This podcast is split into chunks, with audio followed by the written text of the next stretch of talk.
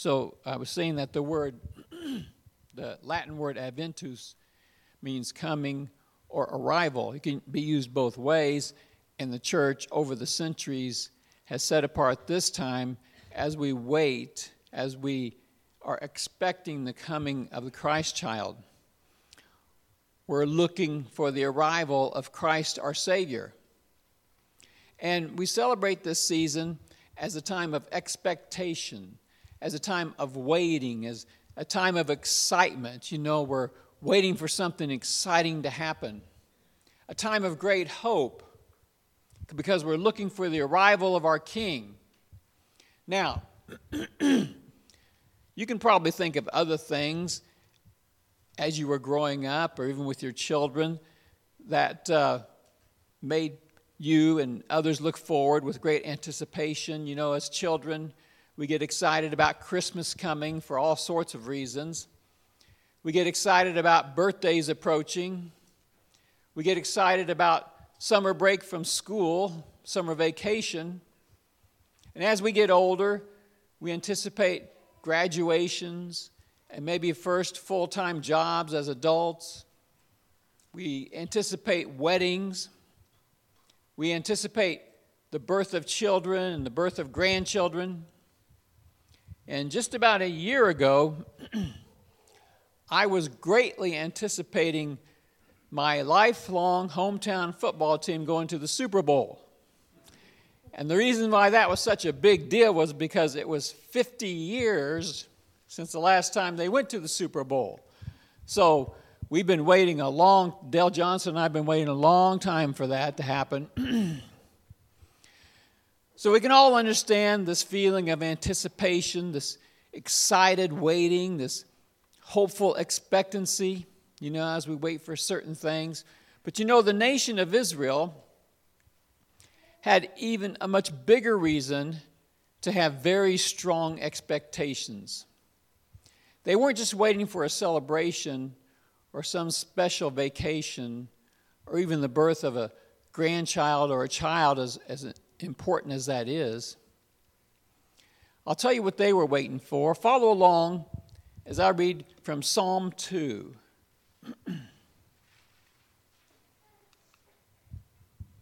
and look what Israel's waiting for. And there are lots of passages in the Bible, the Old Testament, even New Testament, that talk about this. But I'm just going to read one this morning. It says, Why do the nations conspire and the peoples plot in vain? The kings of the earth rise up, and the rulers band together against the Lord and against his anointed, saying, Let us break their chains and throw off their shackles. The one enthroned in heaven laughs. The Lord scoffs at them. He rebukes them in his anger and terrifies them in his wrath, saying, I have installed my king on Zion, my holy mountain. This is the king they're looking toward. I will proclaim the Lord's decree. He said to me, You are my son. Today I have become your father. Ask me, and I will make the nations your inheritance, the ends of the earth your possession. This is what Israel was looking forward to. This is a messianic psalm. You will break them with a rod of iron, you will dash them to pieces like pottery. Therefore, you kings, be wise, be warned, you rulers of the earth. Serve the Lord with fear and celebrate his rule with trembling. Israel was waiting a long, long time, expecting their Messiah to come. He would be a conquering king, as we saw here in Psalm 2. And like I said, there's so many other passages that give that same message. He would be one who would come and defeat their enemies, and he would rule over the nations. And it says in Daniel that his kingdom would come like a big rock that bursts the other kingdoms and then fills the whole earth. And of course, many other passages in the Bible tell of this coming king. And so Israel has been waiting and waiting and waiting. So now, with all of that in mind as kind of a backdrop, I want to cover a portion of the Gospel of Luke this morning. Luke excuse me, is a physician who becomes a follower of Christ during the time of the apostles. He wasn't with Jesus when Jesus was on the earth, but at some point he joined the apostles after Jesus went to heaven. And he's writing this gospel account. He's one of the four gospel writers. And he's writing it to somebody named Theophilus in order to help him put together all the facts from what he's been hearing about Jesus and what he's been being taught. And what he does is, Luke, more than any other gospel writer, he ties those facts, the things that he's heard and things that he's learned, he ties them to world leaders, he ties them to cities, so that they can go and they can verify everything. And he says that he went to eyewitnesses and got all this information. And he's trying to put it down in a very organized manner so that his friend can just follow along and be certain of the things that he's been taught. We're going to cover quite a bit, so I'm not going to put up every verse like I often do, but I'm going to kind of talk through it and have choice verses that I'll put up there from time to time.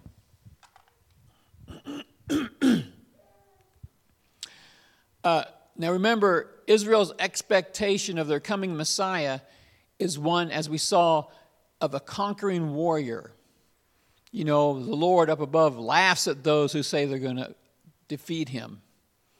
And one who will come and rescue his nation from their enemies and from foreign domination and set up a kingdom that will never end and will stretch across the whole world. But as Luke starts his gospel, he begins talking about King Herod. Now, King Herod was appointed by the Romans. He was an Idumean, but he was uh, a king in the Roman Empire that ruled for Rome. And during his reign, Luke says there was a Jewish priest named Zechariah who had a wife named Elizabeth. I'm in chapter 1 of Luke if you want to turn your Bibles there, but he talks about Zechariah and Elizabeth, both descendants of Aaron the priest, Aaron the brother of Moses. And so he's really kind of giving his pedigree in a sense because that's high, that's speaking highly of Elizabeth and uh, Zechariah. They come directly from the priesthood of Aaron. Aaron was the, the first priest of Israel. Luke says that Zechariah and Elizabeth were very, very devout uh, worshippers of God, very serious about their faith. Uh, they he says they were blameless, that they really lived for the Lord, and all their intentions were good for the Lord, but they were never able to conceive a child or have a child. And so that was a big deal. And that was just such a dark note because they had served the Lord so faithfully. He says that Zechariah's division of priests, there were 24 divisions of priests back in Zechariah's day.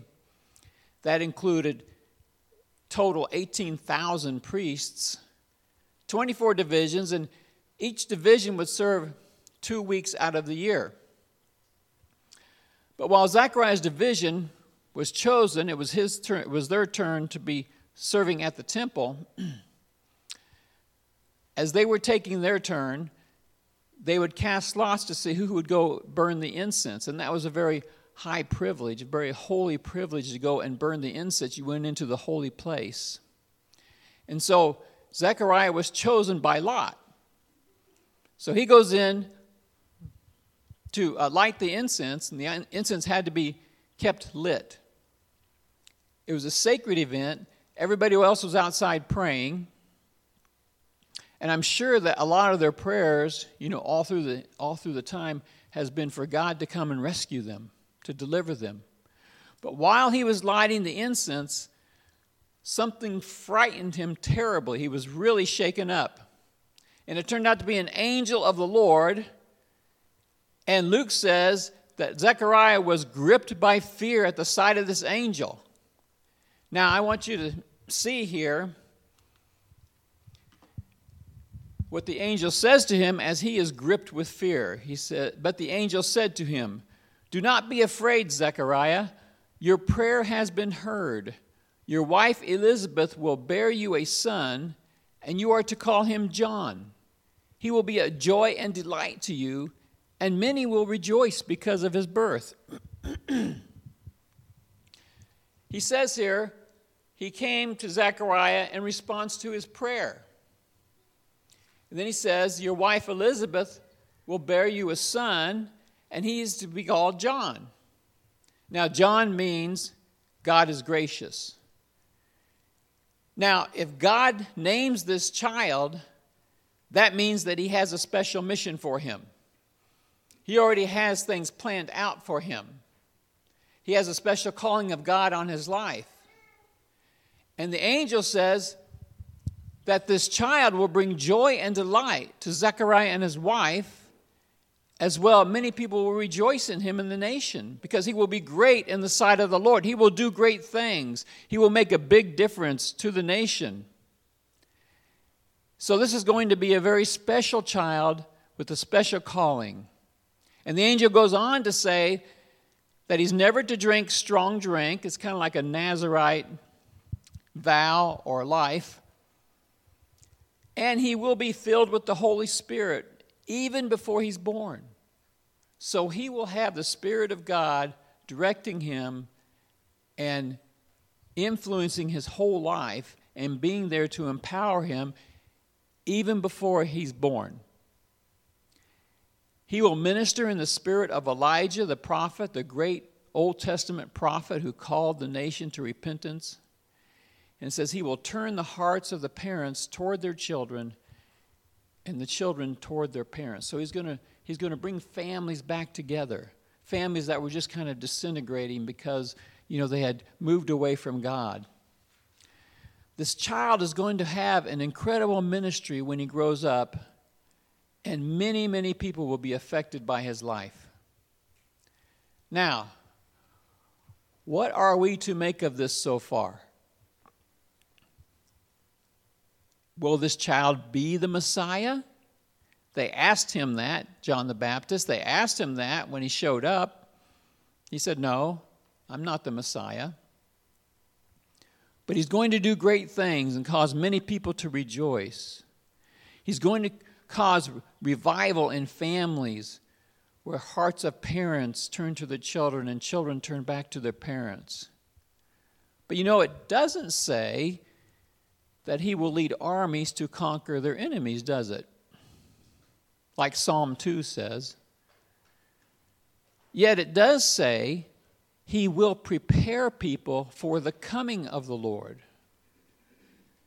He will have this vast ministry of turning people's hearts back to the Lord, looking for the Lord, waiting for him to come.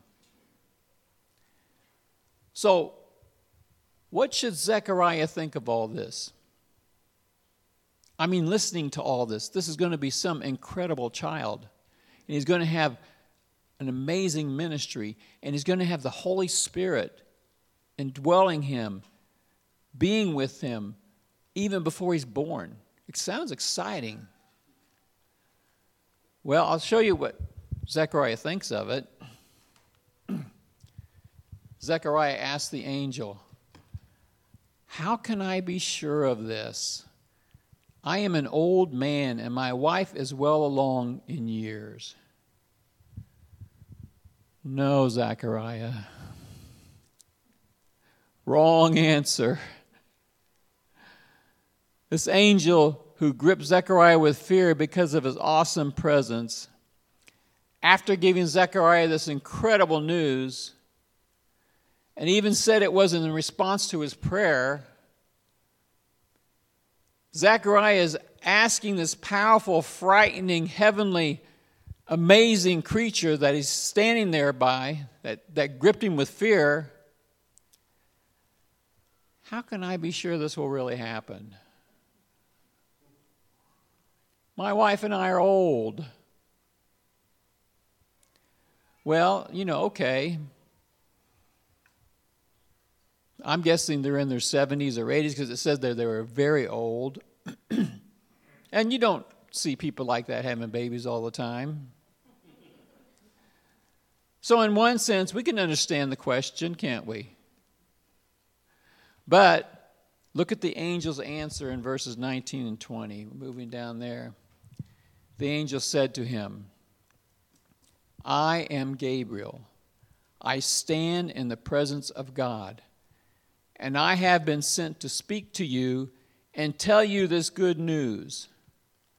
And now you will be silent and not able to speak until the day this happens. Remember, Zechariah said, How can I know this is for certain? Here's how he's going to know it's for certain. Because and now you will be silent and not able to speak until the day this happens because you did not believe my words, which will come true at their appointed time. So, this is Zechariah's sign to prove what the angel is saying is true. That's a pretty tough lesson to have to go through, isn't it? So we've got nine months of Zechariah not being able to speak. Do you think he learned from his lesson? He did learn from his lesson. And what he did learn was that nothing is impossible with God. And he and Elizabeth returned home, and she became pregnant, and she was overjoyed. And she was thankful to God for his grace and kindness. And again, if she's 70, I, she can't be younger than 60, right? She's, so she, maybe she's 70 something. She's thankful to God and think of all that she has to do now. That's going to be pretty tough too, but she's, she's glorifying God in it. Now, when the Israelites would read those passages about the Messiah coming to rescue them, and then conquering their enemies, and then setting up this eternal kingdom, everlasting kingdom that would cover the whole earth. Do you think anyone, any one person, would have had the idea that it would all start with this older couple who were never able to have children? This older priest and his barren wife? Giving birth to the Messiah's prophet? Probably most of you are thinking, well, that wouldn't have been my first guess. But you know, in a sense, here's what's happening God is bringing life out of death, He's bringing greatness out of a barren womb that was unable to, to produce life, was even less than normal. And the angel said, this was an answer to Zechariah's prayer. He says, God heard your prayer. Now, seems to me from this passage, I don't think it was Zechariah praying that day that they would have a child. I could be wrong, but I'm thinking it's a prayer that he'd been praying for years and years and probably just dropped it at some time. And just think of that. He's praying this prayer for years and years that they could have a child. Of course, I'm sure a lot of people pray that, that don't have children. And no child for decades. And now God is answering that prayer. And wow, in what a way. In a way that they never ever dreamed it would happen. But this is God's timing. And He has Zechariah and Elizabeth set aside for a special, special purpose. You know, Jesus said that John was the greatest prophet to ever live. And a lot of that was because he was the one who was going to announce the Messiah. And he would have the greatest ministry because he was preparing the way for the Messiah. He called Israel back to God, and many came out. They, they came out in droves to be baptized by John. He caused a great, great revival. and now, six months later, we're going to see a second unsettling announcement. It's when the angel Gabriel goes to Nazareth to visit a young lady named Mary. And she was pledged to be married to a man named Joseph, who was a descendant of King David. Remember, we had descendants of Aaron, the priest, the first priest. Now we're talking about a descendant of King David. And she was also troubled and confused by this announcement, by this angel's greeting. An unsettling announcement. But he tells Mary, this angel does, that she has found favor with God. Don't be scared. Nothing bad's going to happen. You have actually found favor with God. And he tells her that she would conceive and give birth to a son who will be the Son of the Most High, the Son of God the Father. That means her son will be the very Son of God Himself. He will be the Messiah King of Israel and he says she is to name him Jesus, which means the Lord saves.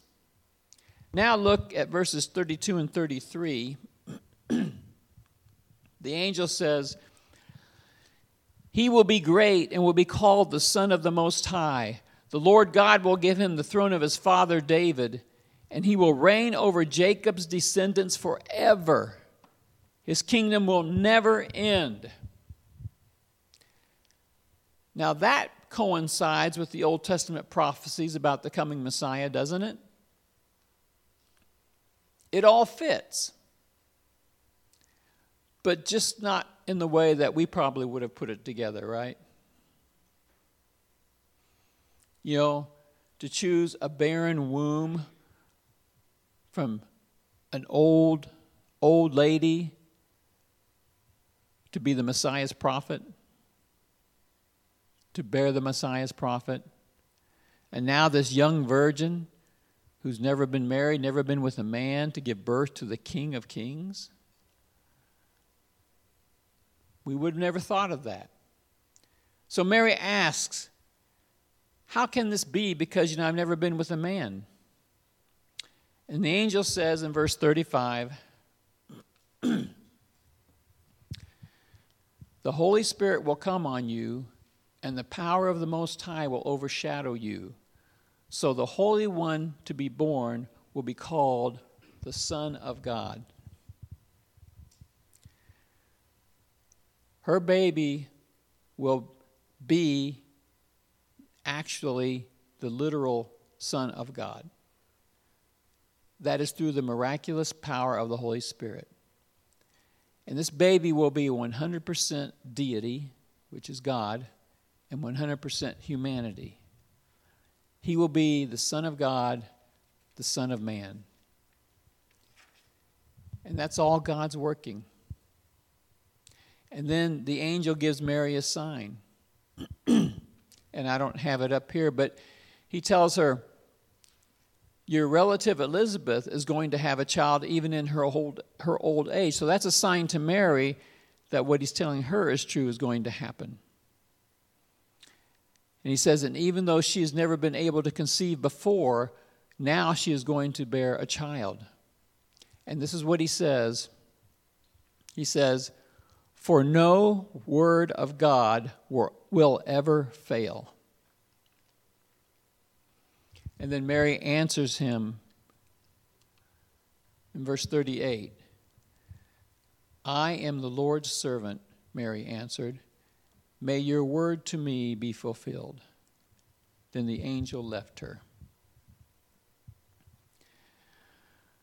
So we read the Old Testament scriptures about the coming of the Messiah. And like I said, there's many more, and we'll read some as we go along. And in those scriptures, we read some of the things that he will do as the Messiah. We will read things about his kingdom and his reign. We read about the coming of the Messiah in the New Testament, and we read about the coming kingdom and the conquering of his enemies. And you know, sometimes we try to put it all together, you know, and we even try to map it out and say exactly when what thing's going to happen when. and nothing wrong with that. But look how far off they were when they tried to put it together. I mean, no one could have predicted the way it happened. No one did predict the way it happened. No one could have. No one thought of a very old couple who were childless to bear the prophet of the Messiah. No one ever thought of a, an actual true virgin from Nazareth to bear the King of Kings. So we just have to trust God's word, even when we can't put it all together. even when it seems like there's no way this could happen in this instance or even even later you know we just can't put it together. And we always have to trust god's word even when it doesn't fit with our plans and our dreams.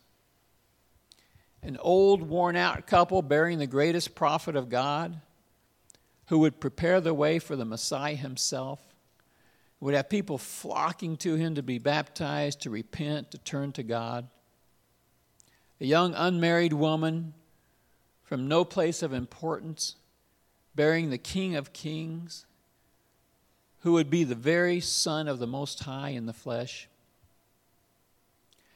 God doesn't do things our way very often, does He? and that's why it's called faith. Our religion is called our faith. And that's why Christians get mocked. You believe that? Look around you. Do you see it happening? Well, it's because we follow this book. Even when the world says it's ridiculous, we follow this book. And when they say, no, that isn't evil, this over here is evil, and the whole world is saying that, we say, no, this is what's right. But really it proves the power and the genius of God, which is far above human knowledge and pride and human know it all. And as we enter into this time of Advent, this time of waiting, this time of great expectations, you know, the world outside has its own agenda because they just don't know the Lord. And so they have to put it all around human expectations. And for so many of them, Christ has very little to do with Christmas. But, but for us, He's the very center of it, He's the very reason for it. He's the reason it even exists.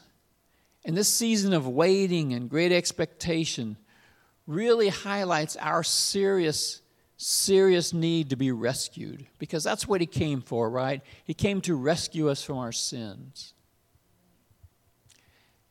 And so many in the world think that sins, if they believe in sin, they believe you just work them off yourself. But we can't. We had to have a Savior come. We had to have Christ come to save us from our sins. And so we, we rejoice in this, in this time of Advent. We're just looking toward celebrating the birth of Christ, but also toward having Christ come back and return and save us at the end. And God is the one who plans all of this out. And so often it looks like it will never happen, but it always happens. He devised this whole plan of salvation, and Christ came. And, it, and when he came, he ended up on the cross. That's no plan of salvation. No, it's the only plan of salvation, isn't it? But you see, we have to be on a whole different track than the world does. Because God's track is way different than the world's. But as the angel told Mary, when he told her that her relative Elizabeth was going to have a son even in her advanced age, he said, because no promise from God will ever fail. Let's pray. Father, we thank you that your word tells us so many things that we really, really need to know and really need to, put away in our hearts. And Lord, we thank you that you have preserved it all through the ages. through the centuries and millennia and generations so that we could have it. And Lord, we pray that we would put it into our hearts and live by it and share it and spread it. And during this time of expectation, Lord, may many come to know you. We pray in Jesus' name. Amen.